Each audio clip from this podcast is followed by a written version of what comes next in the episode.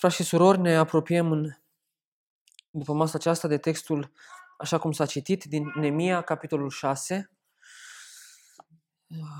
Este ultimul capitol pe care îl avem înainte de a termina cu partea aceasta de uh, construcția zidului despre care am vorbit și v-am spus că în primele șase capitole Nemia se ocupă de reconstrucția uh, zidului, de reconstrucția aceasta fizică Uh, a zidului și pe parcurs întâmpină diferite probleme, uh, diferite piedici în calea succesului, succesul însemnând ducerea la capăt sau împlinirea voii lui Dumnezeu, împlinirea voii lui Dumnezeu care consta din a duce până la bun sfârșit reconstrucția acestui zid cu scopul de a restaura închinarea aceea pe care poporul Israel o avea altă dată. Deci reconstrucția aceasta nu este doar o, o chestiune pur simplă despre niște oameni harnici care fac un zid și atât, ci era mai mult decât atât, trecea dincolo de asta prin faptul că semnificațiile pe care le-ar fi avut după asta erau unele deosebit de importante. Ele aveau a face cu închinarea poporului Israel, aveau a face cu refacerea sistemului, acestui întreg sistem sacrificial pe care ei îl aveau și întregului sistem de închinare de la templu, care toate aveau în mod ultim glorificarea lui Dumnezeu, lauda și glorificarea la adresa numelui lui Dumnezeu. Toată reconstrucția aceasta era pentru a-L glorifica pe Dumnezeu, pentru gloria lui Dumnezeu. Și pe parcursul acestei construcții, Neemia le reamintește în repetate rânduri, așa cum am încercat să amintim și noi aici, le amintește despre robia din care au ieșit, care este un lucru deosebit de important, le, le amintește de cum Dumnezeu i-a scos din această robie cu mână tare și cum ei au ajuns în această robie din cauza păcatelor lor. Le reamintește Nemia de răscumpărare și din nou este o temă extraordinară în Scripturi, de răscumpărarea de care li s-a făcut parte prin brațul și prin puterea lui Dumnezeu și datorită răscumpărării de care li s-a făcut parte, Dumnezeu acum se îndură de ei. Dumnezeu îngrijește de ei și Dumnezeu se poartă cu ei ca și cu niște fii, tocmai pentru că i-a răscumpărat, tocmai pentru că a făcut ceva cu ei, chiar dacă pentru o vreme a îngăduit ca să ajungă să fie în suferință și într-o perioadă grea în robia babiloniană. Piedicile care le-au întâlnit pe drum au fost diferite și de multe feluri și noi le-am văzut pe toate, dar este foarte clar că în contextul acestor lucrări la zid, datorită chemării pe care Dumnezeu i-a făcut-o lui Nemia, intervine de data aceasta o altă problemă, stringentă, aș spune, care nu avea neapărat a face de data aceasta cu viața poporului în mod direct, nu avea a face în mod direct cu reconstrucția zidului, dar avea de-a face de data aceasta cu însăși viața lui Nemia. Sambalat, Tobia și Geshem sau Gashum, cum mai este el numit în textul pe care l-am citit, au stat în spatele lui Nemia și au stat în coasta lui Nemia pe tot parcursul acestei reconstrucții cu dorința de a-l opri, cu dorința de a-i pune piedici și cu dorința de a-l, facă, de a-l face ca să rămână de rușine. Dar scopul acestor oameni, acestor, uh, să le spunem piedici care erau, Scopul acestora era ca să-i oprească din buna lucrare la zid pe care ei o făceau. Și iată că într-un ultim atac, de data aceasta, se iau în mod personal de Nemia ca și lider. Au a face cu el și cu viața lui personală. Au văzut că cu amenințările la moarte n-a mers, au văzut cu, că cu atacuri fizice nu merge, a văzut că chiar cu a Uh, băga discuții și certuri între oameni nu merge și ne-am uitat săptămâna trecută la asta și până la urmă Nimia a găsit soluții, le-a dat rezolvări, oamenii s-au pocăit, s-au întors la Dumnezeu și au mers mai departe. Iată că de data aceasta, ca și un ultim atac pe care ei îl aduc, atacă în mod direct, în mod direct viața lui Nemia. Gândirea acestor oameni era de data aceasta că dacă omoară liderul, lucrările se vor opri lucrările la zid se vor opri. Este mentalitatea aceea sau ideea aceea care se vehiculează și este și în zilele noastre, că dacă distrugi liderul, lucrătorii se vor distruge de la sine. Lucrarea se va distruge de la sine. Oamenii vor renunța de la sine la a mai lucra. Uh, este evident că într-o companie, dacă ai distruge sau dacă s-ar întâmpla ceva cu patronul, întreaga, întreaga uh, societate, oamenii care sunt angajați acolo, n-ar mai avea de muncă. Ar rămâne pe din afară, ar trebui să-și caute în altă parte, ar trebui să facă altceva. Ca atare când distrugi liderul, acești oameni, ei niște lideri fiind Sambalat, Tobia și Geshem, ei fiind niște lideri în regiunile pe care le controlau, ei știu că un popor nu se poate conduce de la sine. Ei știu că este nevoie de un lider, este nevoie de cineva care să fie în fața poporului și să dea direcție, să-i apere, să le spună cuvântul, să-i țină împreună, să rezolve problemele dintre ei. Rolul lui Nemia era unul deosebit de important în viața poporului și noi am văzut asta. Nemia nu a fost doar un băiat harnic care a lucrat cu o dibăcie extraordinară.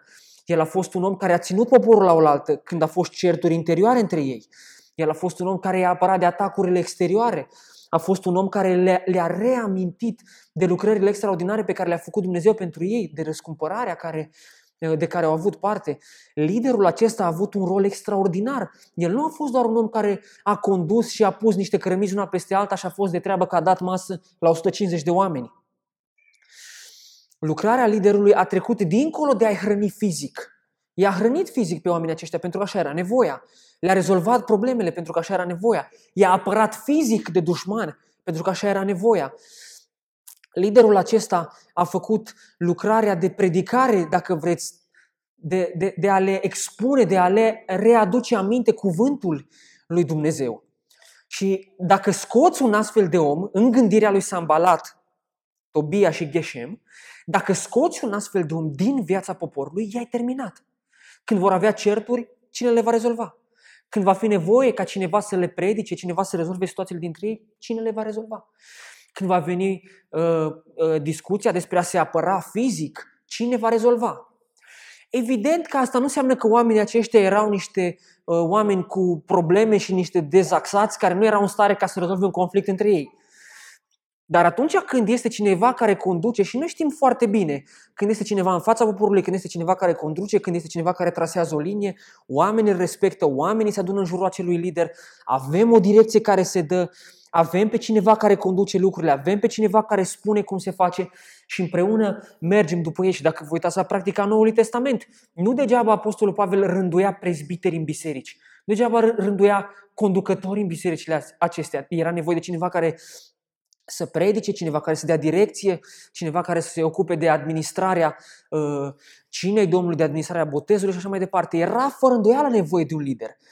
Ca atare, dacă vă veți uita în biserici, în bisericile în care nu este un lider, în bisericile în care nu sunt lideri, în care nu este cineva care conduce, lucrarea va avea de suferit, tot timpul va avea de suferit.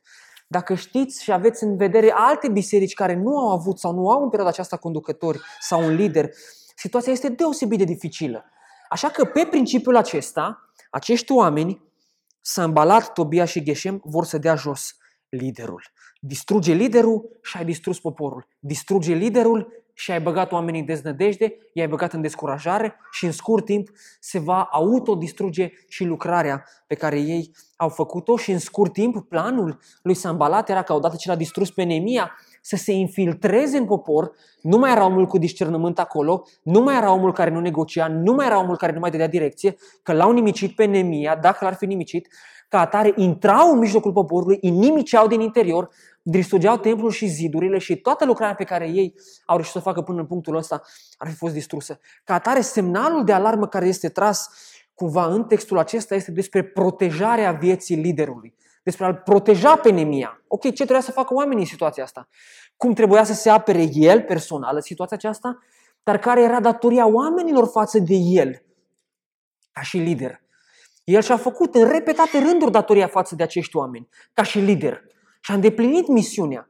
Dar niciodată un lider nu poate funcționa fără popor și un popor fără, fără lider. Este, nevoie, este, este o combinație în care lucrează împreună, lucrurile merg împreună, mână în mână. Așa că datoria lui Nemia nu era doar el să le rezolve conflictele, doar el să-i apere pe oamenii aceștia, doar el să facă ceva față de ei, dar era și responsabilitatea lor ca și popor să se strângă în jurul lui, să-l asculte, să împlinească lucrurile pe care le spune, să muncească atunci când sunt motivați ca să muncească și așa mai departe. Ce vreau să vă spun și unde vreau să duc lucrurile este că Oamenii pe care îi vedeți stând în fața dumneavoastră, care dau direcție, care predică cuvântul, care sunt lideri într-un fel sau altul uh, în biserică, oamenii aceștia vor fi și sunt atacați din toate părțile, în multe feluri și în multe rânduri. Și cum veți vedea în textul acesta, oamenii aceștia sunt atacați chiar și din interior. Liderii nu sunt atacați doar de oamenii de afară, care vor să le facă oarece lucruri rele, greșite, dar ei sunt atacați chiar de însăși oamenii din biserică, din, din, din congregația lor. Și vom vedea și în textul acesta care ne stă înainte. Dacă acționează prea repede, ne întrebăm de ce a acționat așa repede, de ce n-a stat să gândească? Dacă stă să gândească, de ce stă așa de mult? De ce nu mai rezolvă toată problema asta? Cât stă să se gândească? De ce nu ne spune odată? De ce nu rezolvăm odată lucrurile? Dacă caută oamenii, de ce se bagă în viața lor? Cine se crede? Dacă nu-i caută pe oameni, nu e un păstor model. De ce nu face vizite pastorale? Dacă se interesează de ei și îi sună prea mult, îi sâcâie pe oameni. Nu îi lasă în pace. Dacă nu îi sună, este indiferent. El nu e curios de problemele bisericii. Dacă încearcă să dea o direcție și predică despre mustrare și încearcă ca să dea o direcție, ca oamenii să meargă într-o... De ce mustră atâta? Cine se crede el? Tot mustrare, mustrare. La unde te crezi tu, Domnule? Dacă predică de încurajare, de ce atâta încurajare, frate? Mai spune-ne și altceva. Dacă predică prea mult predicile narrative, de ce atâta narațiune? De ce atâta poveste? Dacă predică prea multă doctrină, ăsta e prea dur. El numai doctrină, doctrină, doctrină, altceva, nu mai știe. Să ne mai spună și alte lucruri. Și observați că mereu și mereu vor fi anumite tensiuni. Nici cum nu-i bine. Dacă e așa, nu-i bine. Dacă e așa, nu-i bine. Dacă faci așa, nu-i bine. Dacă faci așa, nu-i bine. Aș vrea să, să, să, să ajungem să avem înțelegerea aceasta și credința că oamenii aceștia care ajung în fața noastră ca să ne conducă într-un fel sau altul, sunt oameni pe care Dumnezeu i-a rânduit ca să ajungă acolo cu un anumit scop. Oamenii aceștia sper, nădăjduiesc din toată inima că n-au ajuns ca să fie în fața bisericii că s-au trezit într-o noapte și s-au gândit ce ar fi ca eu să fiu lider. Și sperăm și ne dăjduim din toată inima că au ajuns în urma chimării pe care Dumnezeu le-a făcut-o. Ca atare Dumnezeu i-a pus într-un loc anume, cu un scop anume, ca să facă într-o anumită perioadă o lucrare anume. Nemia n-a ajuns în fața poporului că s-a trezit el într-o dimineață că putea să facă asta și mai de mult. El n-a ajuns în fața poporului că s-a trezit el într-o dimineață suficient de deștept încât a zis eu mă vă duce și voi zidi zidurile, că așa vreau eu. Nemia a văzut o nevoie, s-a rugat, a căutat voia lui Dumnezeu și în urma înțelegerii voii lui Dumnezeu, Nemia a acționat ca atare. În urma chemării pe care a înțeles că o are, a acționat ca atare. Faptul că a ajuns să fie lider, asta nu înseamnă că știa de toate. Faptul că a ajuns să fie lider, asta nu înseamnă că Nemia era cel mai bun predicator al tuturor timpurilor, cel mai bun constructor al tuturor timpurilor, cel mai bun psiholog din vremea respectivă, cel mai bun uh, mediator din vremea respectivă. Nu, era un om cu nevoi, era un om cu greșeli, era un om cu păcate, ca toți ceilalți, dar era un om chemat de Dumnezeu care își dădea silința să facă ceva anume. Și viața acestui om ca atare era pusă în pericol. Și noi suntem în punctul în care, contextual vorbind, zidul era deja ridicat. Observați versetul 1, ne amintește și ne spune că zidul deja era ridicat. Mai lipseau să fie puse porțile.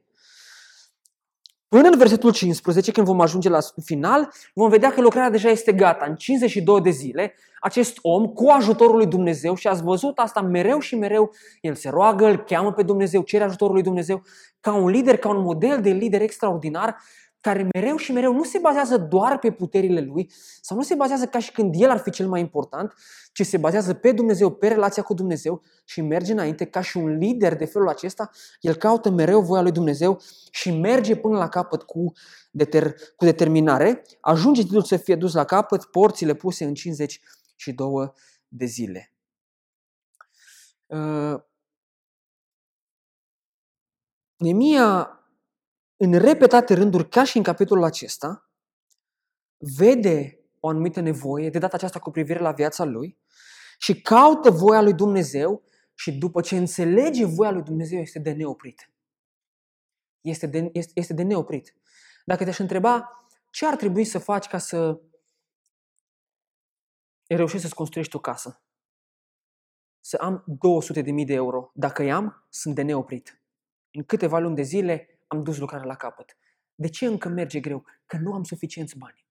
Că nu ceva mă ține, ceva mă trage din spate. Mereu și mereu ceva te ține din spate. Dar dacă te-aș întreba, ce te împiedică să fii neascultător, să fii ascultător de Dumnezeu?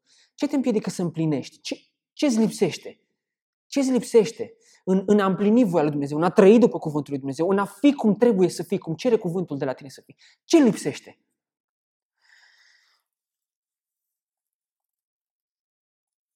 Iată că Nemia, cunoscând voia lui Dumnezeu, a fost de neoprit în a duce lucrarea aceasta de construcție a zidului până la capăt. Și așa și face.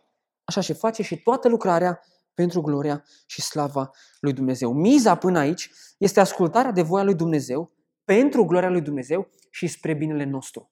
Lucrarea era în primul rând pentru gloria lui Dumnezeu, pentru mărirea numelui lui Dumnezeu și în al doilea rând pentru binele poporului. Că evident să fii protejat de niște ziduri și să ai un templu în care să te închini este un lucru bun, este un lucru de dorit.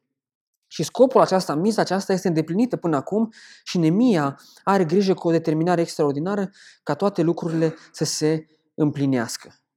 Așadar, în tot rolul ăsta extraordinar pe care Nemia îl joacă, dușmanii aceștia înțeleg rolul lui Nemia și înțeleg că dacă pe el îl vor distruge, pe el îl omoară, distrug implicit și poporul. Cum se protejează liderul? Cum se protejează acest lider, Neemia? Cum se protejează el? Cum îl protejează oamenii dacă îl protejează? Cum ar trebui să lupte ei împreună? Dar și aici nu vorbesc, nu vreau să vorbesc exclusiv despre slujitori. Ca cineva să creadă, nu, no, mesajul ăsta e despre lideri, despre oamenii ăștia ce stau în fața noastră, nu are nimic a face cu noi. Într-un fel sau altul, bărbații care sunteți cap de familie în casă, sunteți lideri și aveți o responsabilitate să dați o anumită direcție în casa voastră. Uh, mamele, sunteți responsabile și aveți uh, o direcție dată în casa voastră copiilor voștri. Și într-un anume fel, într-un loc sau altul, fiecare avem un punct, avem o cheie, avem un rol uh, de, de a conduce în locul în care Dumnezeu ne-a așezat. Cum ne protejăm? Cum protejăm astfel de oameni? Răspunsul este relativ simplu, luptând alături de ei. Rugându-te cu ei, fiind acolo un sprijin pentru ei, fiind o încurajare pentru astfel de oameni. Interesant este că de multe ori noi ne gândim la oamenii aceștia și e clar că lucrurile astea nu sunt ușor de predicat. Să predici cumva despre tine nu e ușor de predicat. Să predici despre alții ca și tine nu e ușor de predicat. Dar sunt lucruri care trebuie spuse și sunt lucruri care ne ajută să stăm împreună și să strângem rândurile. Pentru că este de neapărată trebuință, mai ales în vremurile acestea. Să știți că oamenii care stau în fața dumneavoastră și pe care îi auziți că predică cuvântul, uh, nu doar vin o dată pe săptămână la biserică, duminica, rostesc un discurs mai pregătit sau mai puțin pregătit, spun niște cuvinte în limba română mai bine sau mai puțin bine, apoi merg acasă, stau într-o săptămână de concediu și duminică revin. Dacă cineva crede că lucrurile funcționează așa, nu înțelege ce înseamnă, nu înțelege ce înseamnă lucrarea, nu înțelege ce înseamnă responsabilitatea de a, a fi în fața unei biserici și, a da, și de a da direcție unei, unei biserici. Sunt frământări în a căuta voia lui Dumnezeu în ce privește predicarea. Dacă stați unii dintre dumneavoastră în față și v-aș ruga ca să spuneți o mărturie de 10 minute sau orice altceva, veți observa că abia reușiți să duceți până la capăt un anumit discurs, fie el și puțin. Pentru că nu e ușor să stai în fața oamenilor și să înțelegi responsabilitatea de a da o direcție și să înțelegi că cuvântul pe care îl spui s-ar putea ca oamenii ăștia chiar să le ia pe bune și chiar să-l trăiască în viața lor și tu ești responsabil de viețile acelor oameni, de felul în care ei trăiesc cuvântul, de felul în care aplică lucrurile pe care le înțeleg din cuvânt. Și frământarea aceasta și munca aceasta cu cuvântul, cu textul, cu statul pe scriptură, nu este, nu este deloc una simplă, nu este deloc una pe care o faci așa când ai timp sau cum apuci sau dacă ai chef sau dacă n-ai chef. Este timp petrecut în studiu, este timp petrecut în căutarea voii lui Dumnezeu este timp petrecut în rugăciune, este timp petrecut în căutarea oamenilor, este timp petrecut în înțelegerea oamenilor, este timp petrecut în rugăciunea pentru ei, este timp petrecut în a da sfaturi sau diferite învățături în mod personal, unora și altora și așa mai departe. Nu sunt, nu sunt lucrurile uh, așa de simple, sunt lupte la nivel familial și așa mai departe, care evident sunt lucruri care vă confruntați într-un anumit, într-un anumit sens, dintr-un anumit punct de vedere. Ne confruntăm toți dintre noi, nu doar liderii sau cei care sunt în față și dau, predică cuvântul, se confruntă cu astfel de probleme. Mulți dintre noi ne confruntăm cu astfel de probleme, dar întotdeauna diavolul va ataca și va încerca să distrugă lucrurile, cum a făcut și aici, prin acești oameni, a încercat să distrugă liderul. El a încercat să-l distrugă pe Nemia. Ca atare, nu, nu spre surprind, adică spre surprinderea noastră, cumva, auzim lucruri, ai auzit de omul acela extraordinar uh, de la apologetul ăla care nu ne interesează numele lui, care a predicat într-un mod extraordinar și a fost dintr-un capăt în altul lume, ai auzit ce a făcut? Ai auzit cum a căzut? Ai auzit ce s-a întâmplat cu el? Dar de ani de zile Domnul trăiește în, în, în, în păcatele astea. Pentru că omul a fost atacat constant, constant, constant, a fost tras în el și tras în el și tras. Eu nu vreau să spun că a avut vreo scuză pentru păcat, să, să, ne, să ne înțelegem foarte bine. Dar a fost atacat vă uitați la o grămadă de lideri și nu mai trebuie să dați un săr sau să citiți pe internet, să vedeți în presă cum o grămadă de lideri cad, o grămadă de lideri falimentează, o grămadă sunt atacați și renunță, alții cad în păcat de toate soiurile, alții ajung să-și ia viața. O grămadă de lucruri pentru că povara este de așa natură încât oamenii ăștia decid fie să renunțe, fie să plece, fie nu mai duc, fie clachează la un punct anume. Pentru că lucrurile nu sunt ușoare și cad în beții, cad în curvii, cad în o grămadă de alte lucruri. Ca atare, protejați pe astfel de oameni, luptați alături de ei, nu contra lor. Iubiți-i, căutați și voi pe ei, nu doar ei pe voi. Așteptarea noastră este de multe ori și este una legitimă din punctul meu de vedere și până în punctul ăsta înțelegerea pe care eu din Scriptură, este legitim ca să aștept să mă caute cineva, să mă sune, să mă întrebe cum sunt. Dar în același timp, căutați și voi, căutați și voi unii pe alții. Nu așteptați doar cineva care stă în față să vă caute pe voi. Faceți și invers. Căutați-vă unii pe alții, luptați unii pentru alții, rugați-vă unii pentru alții, încurajați, sprijiniți pe astfel de oameni. Să știți că în biserici, citeam o statistică zilele astea, în biserici cei mai singuri oameni chiar dacă ei mereu sunt încuraja, înconjurați de oameni, cei mai singuri oameni și fără prieteni sunt în realitate liderii. Dacă veți întreba vreodată, poate aveți curiozitatea, dacă vă permiteți și aveți nivelul ăsta de discuție, să întrebați pe cineva care stă în fața dumneavoastră și predică sau un lider din biserică, să vă spună câți prieteni autentici are cu care petrece timp, cu care vorbește, cu care... Veți observa că va avea mari dificultăți în a vă răspunde. Pentru că oamenii ăștia nu au prieteni, chiar dacă sunt înconjurați de o grămadă de oameni. De la ei tot timpul se așteaptă ceva. Ei când merg într-un context anume, de la ei se așteaptă să fie cineva. De la ei se așteaptă să dea o direcție. Chiar și când merg în alte locuri, ei, ei oriunde merg, el este un lider și acolo și acolo și acolo, el mereu trebuie să dea o anumită direcție. El mereu trebuie să se comporte la anumite standarde.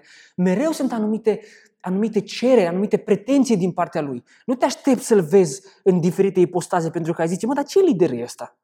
Te aștepți să-l vezi tot timpul la înălțime. Ca atare, pretențiile fiind foarte mari, oamenii aceștia tot timpul stau închiși undeva într-o cochilie a lor sau undeva departe, se comportă cumva anume pentru ca să dea o impresie, ca să arate că dau o direcție și în multe rânduri pe bune că dau o direcție, dar în alte situații ar trebui să nu uitați nici dumneavoastră și nici ei că și voi și ei sunt la fel de oameni ca și voi și au aceleași lupte, au aceleași frământări, au aceleași nevoi, au aceleași dureri ca și voi. Cum îl atacă dușmanii? Cum îi atacă uh, dușmanii pe lideri? Cum îl atacă dușmanul pe Nemia în punctul acesta? În primul rând, îl atacă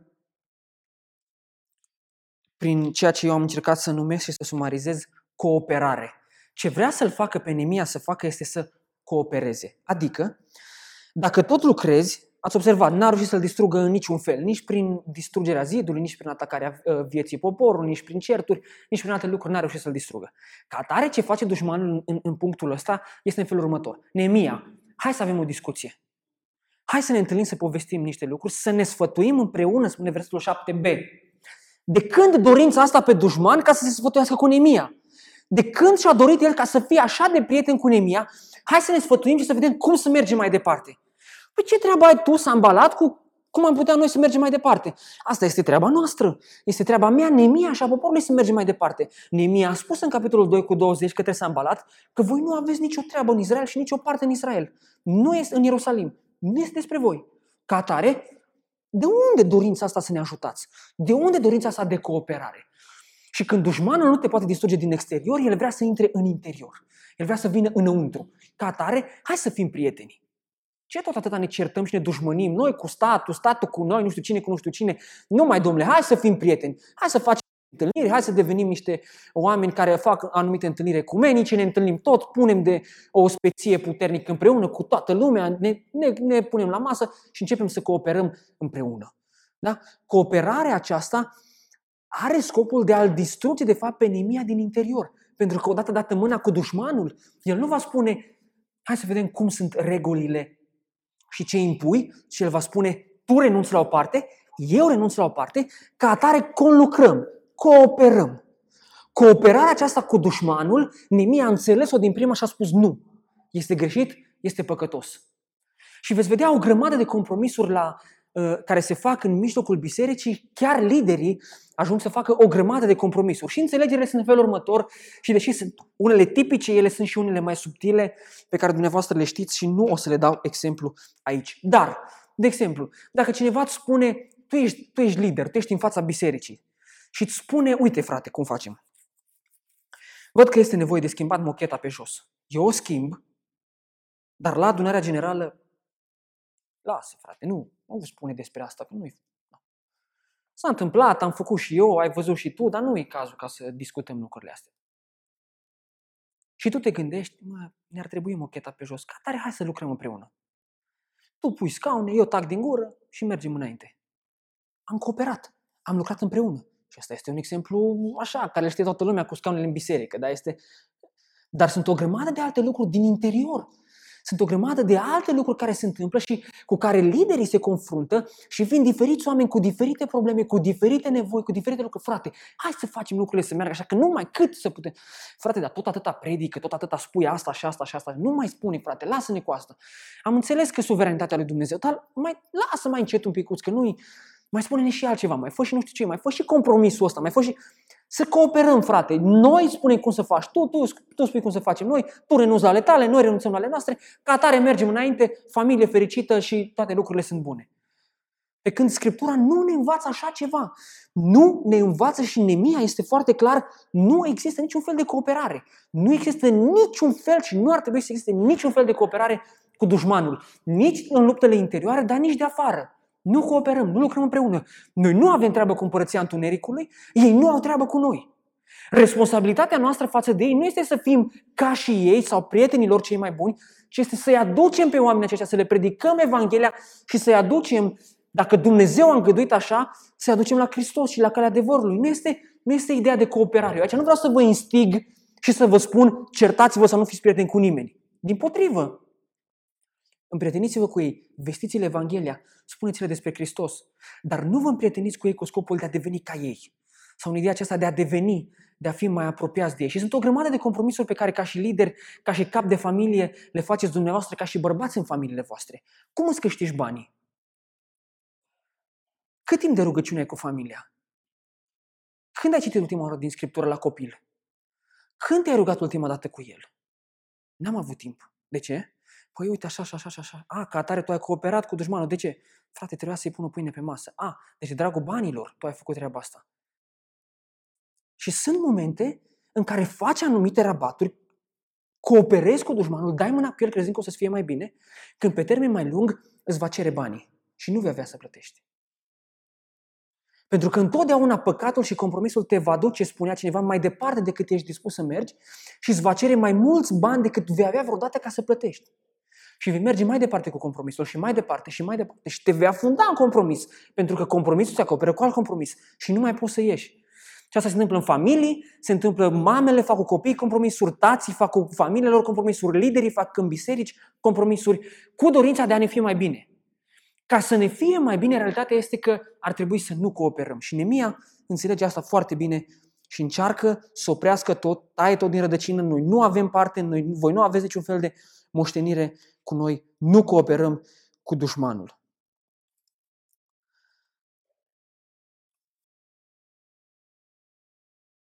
Să vă apărați unii pe alții și să apărați liderii este atunci când ați văzut că s-a întâmplat un compromis, să discutați. Frate, văd că ai făcut un anumit compromis care este împotriva Scripturii. Nu ți-l spun ca să mă bag cu forța în viața ta și să-ți fac nu știu ce, dar îți spun de drag și îți spun pentru că îmi doresc ca lucrarea lui Dumnezeu să meargă înainte. Văd că faci compromisul ăsta. Ce se întâmplă? Te ajut.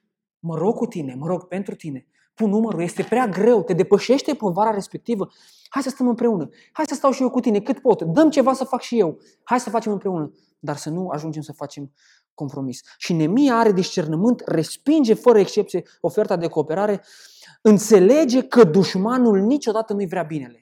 Înțelege și tu, frate, că niciodată diavolul nu vrea ca să-ți facă ceva bun. Niciodată. Fără excepție, el nu vrea ceva bun ca să-ți facă ție. El dacă vrea să dea mâna cu tine sau dacă vrea să coopereze cu tine, este un lucru care ți se pare rău și tu îl vezi rău și zici dau mâna cu el, dar numai până aici, este o minciună pe care ți-o spui singur. Tu nu vei da mâna cu el numai până aici, tu vei da mâna cu el și vei merge mai departe decât ești dispus să mergi și când vrei să vii înapoi, îți va fi foarte greu respinge Nemia oferta și înțelege pericolul din cauza că știe foarte bine ce vrea Dumnezeu de la el. Și o împrietenire cu dușmanul nu îl va duce să îndeplinească mai bine scopul la care Dumnezeu l-a chemat. Acum, Observați că lucrurile acestea sunt așa de frumos legate. Nemia respinge oferta dușmanului pentru că înțelege voia lui Dumnezeu, știe la ce îl cheamă Dumnezeu și înțelege că dacă vrea să îndeplinească voia lui Dumnezeu, nu va putea îndeplini în modul ultim voia lui Dumnezeu cooperând cu dușmanul, lucrând împreună. Acum, dacă le luăm așa, care este voia lui Dumnezeu cu privire la credincioși, cu privire la noi? Zicem, ok, asta a fost voia lui Dumnezeu cu privire la Nemia, ca să construiască zidul ăla în punctul respectiv în viața lui. Care este voia lui Dumnezeu cu privire la noi? Scriptura ne învață, relativ simplu, voia lui Dumnezeu cu privire la voi este sfințirea voastră. Acum, dacă vreau să cresc, dacă vreau să mă sfințesc, dacă vreau să fiu tot mai sfânt, dacă cooperez cu dușmanul la anumite decizii în biserică și închid ochii la anumite lucruri, nu lucrez eu cu dușmanul? Nu mă împiedică asta ca să fiu mai sfânt? Dacă dau mâna cu dușmanul și în compromisul ăsta mic, și în ăsta mic, și în ăsta mic, și în ăsta mic, mă ajută asta în sfințirea mea de fiecare zi? Este cât se poate de simplu, de real și de practic. Cooperarea asta, deciziile pe care le-am luat în ziua asta, mă ajută pe mine în sfințirea mea la care mă cheamă Dumnezeu sau nu mă ajută? Nu mă ajută sub nicio formă, dar merită. Nu dai o dovadă că nu mă sfințesc atunci când cooperez cu dușmanul când lucrăm împreună? Dacă știu că Dumnezeu cere în cuvânt ca biserica să fie într-un fel și eu trec peste, dacă eu știu că Dumnezeu vrea ca eu să fiu ascultător în familie, într-un anumit fel și să fac anumite lucruri și eu trec peste când permite data asta, nu dau eu mâna cu dușmanul? Nu cooperez eu cu el? Și asta e adevărat în familie, e adevărat în deciziile pe care le luăm, e adevărat în felul în care ne educăm copiii, în felul în care uh, muncim, în felul în care ne câștigăm banii și așa mai departe. Apărați-vă unii pe alții în felul acesta. Uitați-vă la liderii voștri și dacă îi vedeți făcând compromisuri, opriți și discutați cu ei. Rugați-vă cu ei, rugați-vă pentru ei. Dacă îi vedeți pe unii, pe, dacă vă vedeți unul pe altul în familie, dacă vedeți în alte familii pe cineva că cooperează, că lucrează și nu merge nici cum spre sfințirea lui, oprește-te și ajută-l. Mă rog pentru tine. Te pot încuraja cu ceva, te pot ajuta cu ceva. Pot să pun numărul cu tine, te depășește în ce fel? Ca să lucrăm împreună să ne apărăm unul pe altul. În al doilea rând, modul în care încearcă să-l dărâme pe lider este prin defăimare. Asta înseamnă vorbe, bârfe, lucruri neadevărate, versetele 5 la 9. Un al doilea mod în care dușmanul atacă liderii este prin împrăștirea de vorbe neadevărate cu scopul de a distruge imaginea, de a murdări numele sau mărturia. Acuzația pe care o aduce Sambalat lui Nemia este una gravă. Acuzația este în felul următor auzim că tu vrei ca să devii împărat. În mod cât se poate de simplu. Da? Tu vrei să devii împărat și să te încoroneze la, la, la Ierusalim. Dar deja în regiune este un împărat, Artaxerxe. Ca atare, tu intri în conflict cu el. Noi așa auzim, merge vorba printre noi că vrei să fii împărat. Nemia răspunde la toate vorbele astea. Nici vorbă. Ce spui tu sunt invenții. Ce spui tu sunt niște minciuni, sunt niște lucruri neadevărate pe care tu le împrăști cu scopul de a-mi distruge imaginea mea bună. Tu împrăști printre oameni ideea că eu vreau să fiu împărat, să ajungă la urechile lui Artaxerse și să vină peste mine Nemia să mă nimicească. Astea sunt bârfe și minciuni. Au scopul de a distruge mărturia, cum spune și Nemia. Ce fa- ceva să facă dușmanul aici este să, îi, să îl defăimeze prin a împrăștea bârfe, prin a împrăștea lucruri neadevărate, minciuni. Acum, textul menționează aici o, o, o, două, trei cuvinte foarte importante și spune că Sambalat a făcut treaba asta printr-o scrisoare deschisă pe care a trimis-o lui Nemia. În rânduri repetate, da, a încercat odată să-l facă să coopereze, n-a mers, a încercat a doua oară, n-a mers, a treia oară, n-a mers, de cinci ori a încercat și n-a mers. Ei, a cincea oară trimite o scrisoare deschisă. Asta este o strategie deosebit de vicleană. De ce? Pentru că atunci când se trimitea o scrisoare de la cineva spre altcineva, ea se trimitea, se făcea sul și se punea sigiliul ca să nu poată deschide cumva mesagerul pe drum, ci să o vadă numai cel căruia îi era destinată scrisoarea respectivă. S-a îmbalat ce face? Trimite o scrisoare deschisă. Adică? Adică nu o face sul. Îi dă în mână o hârtie, poftim. Acum, ce credeți că au făcut toți oamenii care au pus mâna pe hârtia aia? Este evident ce au făcut toți oamenii ăia. De ce? Pentru că până ajunge scrisoarea la Nemia, toți să citească că Nemia vrea să ajungă să fie împărat. Și toți să vadă și să vorbească între ei. Ai auzit? Fii atent ce am citit de la Sambalat. Auzi că Nemia vrea să fie împărat. Și vorbesc ei între ei, eu de la ăla la alt care trebuie să meargă să o ducă și până ajunge celălalt. Auzi, fii atent ce, despre ce să vorbește, că vrea să facă nu știu ce. Și astfel vor să-l discrediteze pe Nemia și să-l aducă pe Artaxerxe uh, să se ridice împotriva lui Nemia și să spună cum tu vrei să fii împărat? Pe eu sunt împărat, nu poți să fii tu. Erau niște bârfe, minciuni cu scopul de a-l, de a-l da jos. Este în mod clar o înșelătorie, o defăimare din exterior, dar nu doar din exterior se întâmplă lucrurile astea, și asta se întâmplă și din interior. Observați prorocii ăștia mincinoși și falși. Oamenii, chipurile prieteni cu Nemia, care umblau cu bârfe, în versetul 7. Observați ce strategie. Omul ăla a plătit cu argint. Nemia se duce să vadă ce face omul respectiv. Și când se duce, ăsta e închis în casă. De ce te-ai închis? Este frică că vine să ambalat. Și ce să facem? Hai să ne ascundem în templu. Că așa zice că vine să ne omoare. Pe de unde știi? Pe așa se vorbește hai să fugim amândoi în templu să ne ascundem ca să nu ne moare. De fapt, el era plătit de Sambalat ca să-i spună asta lui Nemia, să meargă într-un loc anume și Sambalat să-l prindă acolo și să-l, și să-l omoare. O strategie de a-l defăima, o strategie de a-i strica bunul nume din exterior, dar și din interior. Păi dacă Nemia călca în templu, asta era o chestiune interzisă prin lege. Altcineva decât preotul, el nu avea voie să intre în locul respectiv. Nemia nu era preot. Ca atare, dacă intra acolo, el făcea un păcat. Vor să-l facă pe Nemia să facă un păcat ca să-i spună, el, vezi de treabă, domnule, el, el uite cum încalcă legea. Uite cum strică cuvântul. Și acum, din exterior se vor spune multe lucruri. Dar trebuie este că se spun și din interior. Și ați auzit lucruri de felul acesta. Se aude prin familie, merge vorba prin biserică că fratele Călin nu face nu știu ce. Auzi, auzi frate, ce am auzit? Ce că fratele Mihai ar face cu tare lucru. Dar de unde știi, frate? Așa, așa se aude printre noi.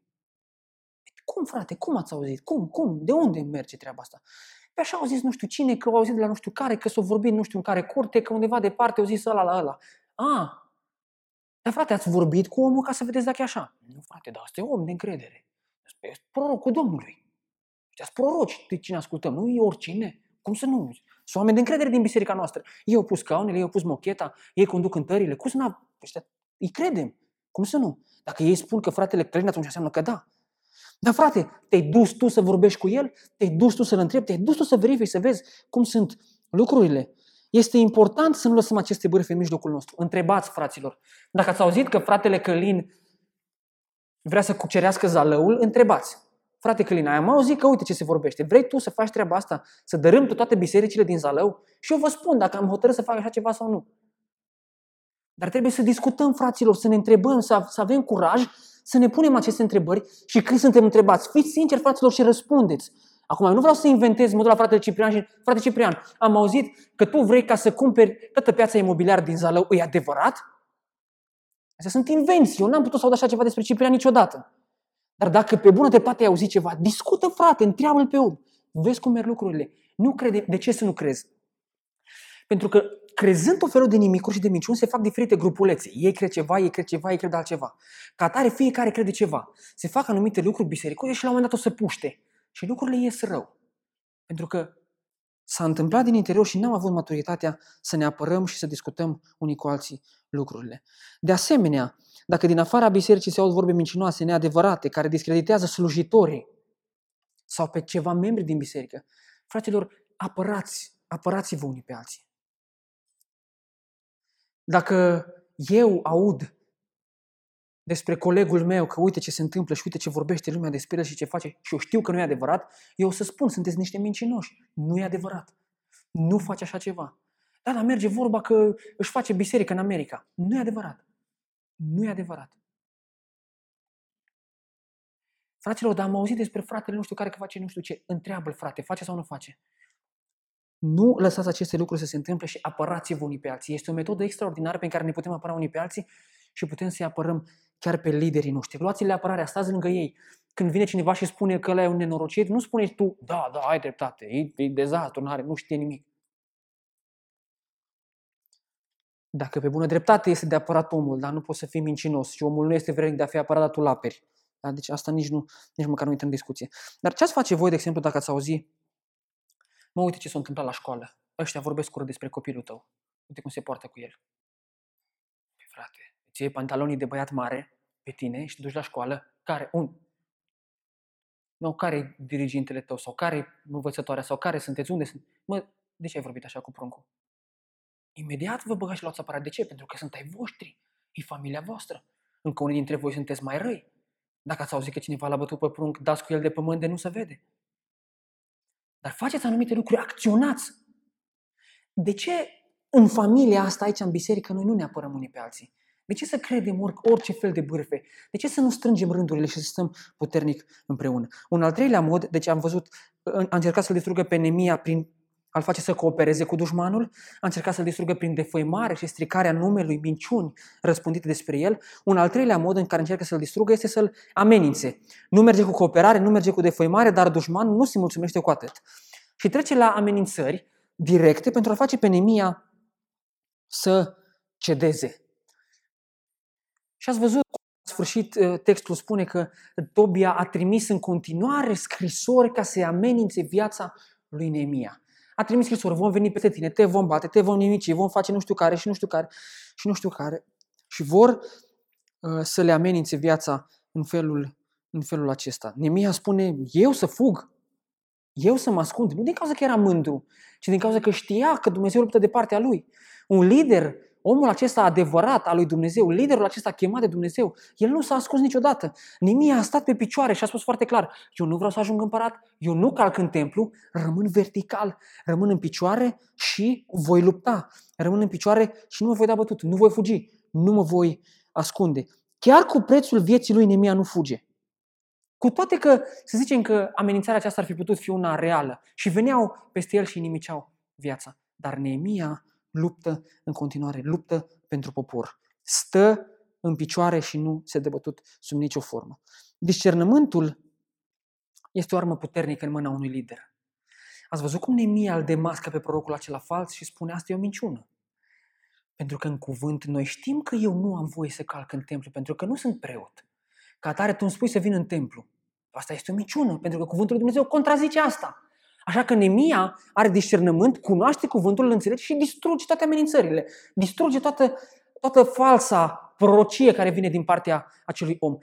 Rugați-vă unii pentru alții ca să avem discernământ. Rugați-vă pentru oamenii care stau în fața voastră ca să le dea Dumnezeu discernământ, să înțeleagă voia lui Dumnezeu, să înțeleagă unde e bine, unde e rău, să înțeleagă unde se merge mai departe și unde nu se merge mai departe. Este un mod extraordinar în care poți să ajuți. Și în al patrulea rând,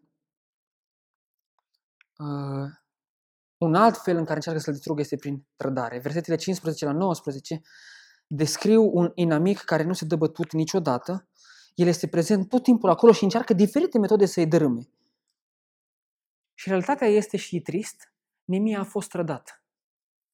Și Sambalat a crezut că dacă îl fac, dacă ajungi în punctul ăsta, atunci Nemia o să renunțe. Oameni de la el, din popor, care erau ilegal. Legea poporului permitea, citiți cartea Ezra la sfârșit. Ezra când a venit și a făcut reformele acelea și a reconstruit templul, una dintre problemele cu care el s-a confruntat a fost căsătoriile între copiii lui Dumnezeu și păgâni. Era, erau căsătorii interzise. Ei au spus că nu se vor mai căsători și s-a luat atunci un legământ teribil de greu, a trebuit să lase femeile alea să plece și așa mai departe. În punctul acesta, suntem în punctul în care poporul n-a ascultat de Dumnezeu. Ca atare, oameni din popor erau căsătoriți, erau amestecați, erau mixați cu neamuri, cu Tobia. Tobia care era străin, era păgân. Erau combinați între ei. Așa că ce făcea Nemia? Uh, Tobia. Tobia trimitea scrisori înăuntru la prietenii lui din Ierusalim, care unul era căsătorit cu fică sa, îi trimite o scrisoare la ăla, spune în care e treaba. Și ăla normal că îi spune înapoi lui Tobia despre ce e vorba, pentru că el e căsătorit cu fata lui Tobia. El nu poate să nu spună. Cum să nu spune? E vorba de familie. Frate, ai trădat pe cineva, ai trădat cuvântul lui Dumnezeu, l-ai trădat pe Dumnezeu. Familie, frate, pentru familie. Dar și dacă am păcătuit, tot plecăm toți. Frate, dar n-aveți dreptate. Nu, noi toți ne facem de cap, facem cum, cum știm noi că trebuie să facem. Se leagă de familia mea. Dar frate, familia ta păcătuiește. Nu, nu păcătuiește. Și, și îi aperi cu prețul cuvântului lui Dumnezeu și calci peste oricare alt principiu ca să-ți aperi tu familia. Ești în stare să tradezi biserica, frații, liderii pe Dumnezeu, să te faci de minune, să păcătuiești, pentru că tu îi aperi pe ai tăi. Nu, n-a păcătuit. Domnule, l-am văzut în oraș, a făcut cu tare. Nu, nici vorbă. Și te ții tare că nu s-a întâmplat așa. Iată că ce au făcut oamenii ăștia l-au trădat pe Neemia. Toate lucrurile pe care Neemia le spunea și ei le auzeau, ei scriau o scrisoare și trimiteau la Tobia. Neemia a spus că așa, așa, așa, așa. Informatori, oameni care l-au trădat. Și aceștia sunt foarte periculoși. Și ei sunt în biserici. Ei sunt în biserici oameni care cooperează și cu alții, oameni care vorbesc și cu alții, care de-abia așteaptă să se termine biserica, să-i dea un telefon. Mă, azi la biserică, uite ce au zis. Ăsta e tare, nu, nu are nicio, nu, nu înțelege nimic. Uite ce au zis, uite ce au vorbit. Și spui nu știi prin ce locuri. Dar mai mult decât atât, unii despre alții vorbim urât. Și vorbim vorbe care nu și-au locul. Cuvinte care nu sunt adevărate. Alierea cu dușmanul pe motiv că e mai bine așa și că nu fie așa de rău și că e vorba de familia mea la mijloc, este păcat. Să fie foarte clar. Când ai încălcat cuvântul lui Dumnezeu de dragul familiei, de dragul prietenilor, de dragul tău, de dragul oricui vrei tu, când ai încălcat cuvântul lui Dumnezeu și ai trădat, ai păcătuit. Să fie foarte clar. Nu există excepție. Nu există nimic ce am putea spune, da, dar este de înțeles că era familia lui. Nu. Este de înțeles că era viața lui. Nu. Cuvântul lui Dumnezeu nu este de negociat pentru nimeni. Nu ai tu autoritatea și puterea ca să negociezi cuvântul lui Dumnezeu pentru binele tău, pentru familia ta, pentru tine persoana, pentru cine vrei tu. Nu se poate negocia. Și când ai negociat și ai cooperat, ai trădat și ai păcătuit. Rugați-vă, fraților, unii pentru alții. Să ne rugăm pentru cei care stau în fața noastră. Să nu coopereze cu dușmanul, să aibă discernământ, să răspundă cu bine amenințărilor, să nu trădeze, noi să nu ne trădăm unii pe alții. Să rămânem cât se poate de autentici și de serioși lângă Dumnezeu. Însuși Domnul Iisus Hristos a fost trădat. A stat acolo cu El. A stat acolo cu El și era un trădător. Și era un mincinos Iuda. Și Domnul Iisus l-a dat pe față și l-a demascat și l-a scos afară. Dar e dureros, nu e urât să scoți afară. Este un trădător, este un mincinos. Și a ieșit afară. Și afară a rămas.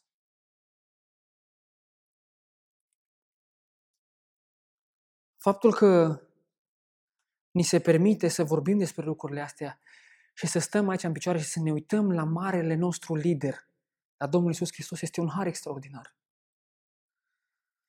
Domnul Isus, deși putea să spună, sunt niște nenorociți, nu merită. Ei, viața lor, nu merită să morim, nu merită să mor pentru ei. Sunt niște păcătoși, sunt niște stricați. Do- Tată, Dumnezeule, pentru ei Ăștia nu merită, uite ce au făcut, uite cum se poartă, uite ce fac. Ăștia sunt vrednici ca să rămână afară, în întuneric. Și este adevărat.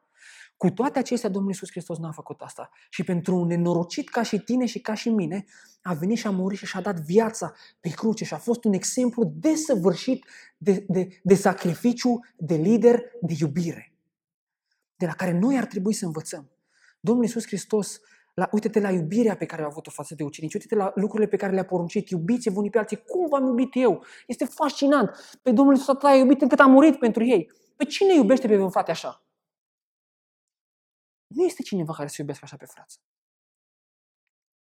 Este exemplul suprem pe care îl avem în Domnul nostru, Isus Hristos. El a venit în lumea noastră și și-a dat viața, chiar dacă eram niște stricați, niște păcătoși, a murit, a suferit, ca să ne răscumpere, ca să ne dea speranță, ca să ne dea nădejde, ca să ne facă astăzi oameni care să stăm în biserică și să avem bucurie, să avem speranță, să putem vorbi despre ceva, să putem urma exemplul lui și să nu fim niște trădători, să nu fim niște cooperatori cu lumea, să nu fim niște oameni care încalcă cuvântul. Domnul Iisus Hristos, prin exemplu desăvârșit, nu a încălcat cuvântul Tatălui, nu a trecut peste ce era scris niciodată.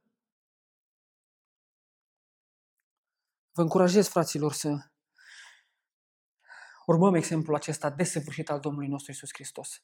El s-a rugat pentru noi. El a împlinit cuvântul în totalitate. El și-a dat totul pentru noi. Vă încurajez să fim astfel de oameni care nu trădează, care împlinesc cuvântul, care ne rugăm unii pentru alții, care în loc să ne vorbim de rău, ne protejăm unii pe alții și ne, ne, ne înconjurăm unii pe alții cu dragoste. Dumnezeu să ne ajute la asta să ne ajute așa să luptăm, așa să stăm unii lângă alții și așa să ne trăim viața de credință, pentru că de unii singuri nu vom reuși. Dumnezeu să ne ajute și să ne întărească în toate lucrurile acestea. Amin.